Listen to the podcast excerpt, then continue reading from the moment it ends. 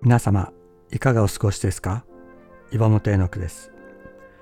今日も366日元気が出る聖書の言葉から聖書のメッセージをお届けします。8月27日現実に生きる。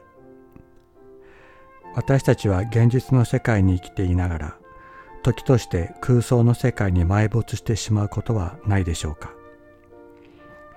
現実には存在しない悪い状況を思い浮かべ不安を募らせることがあります。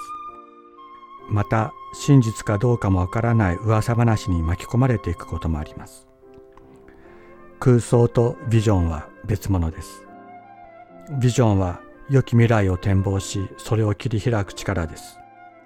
一方空想とは実体のない世界に心が縛られることです。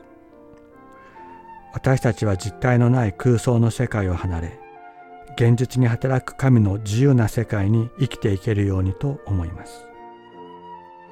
これまでに人に裏切られたり深く傷つけられたりあるいは大きな失敗をしたことがあると現実の世界に生きていながら悪い状況を思い浮かべて足がすくむということがあるかもしれません。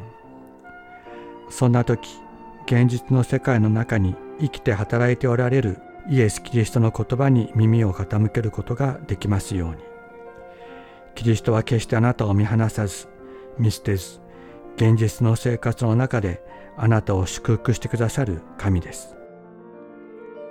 俗悪で愚にもつかない作り話を避けなさい。むしろ経験のために自分を鍛錬しなさい。テモテへの手紙第1、4章7節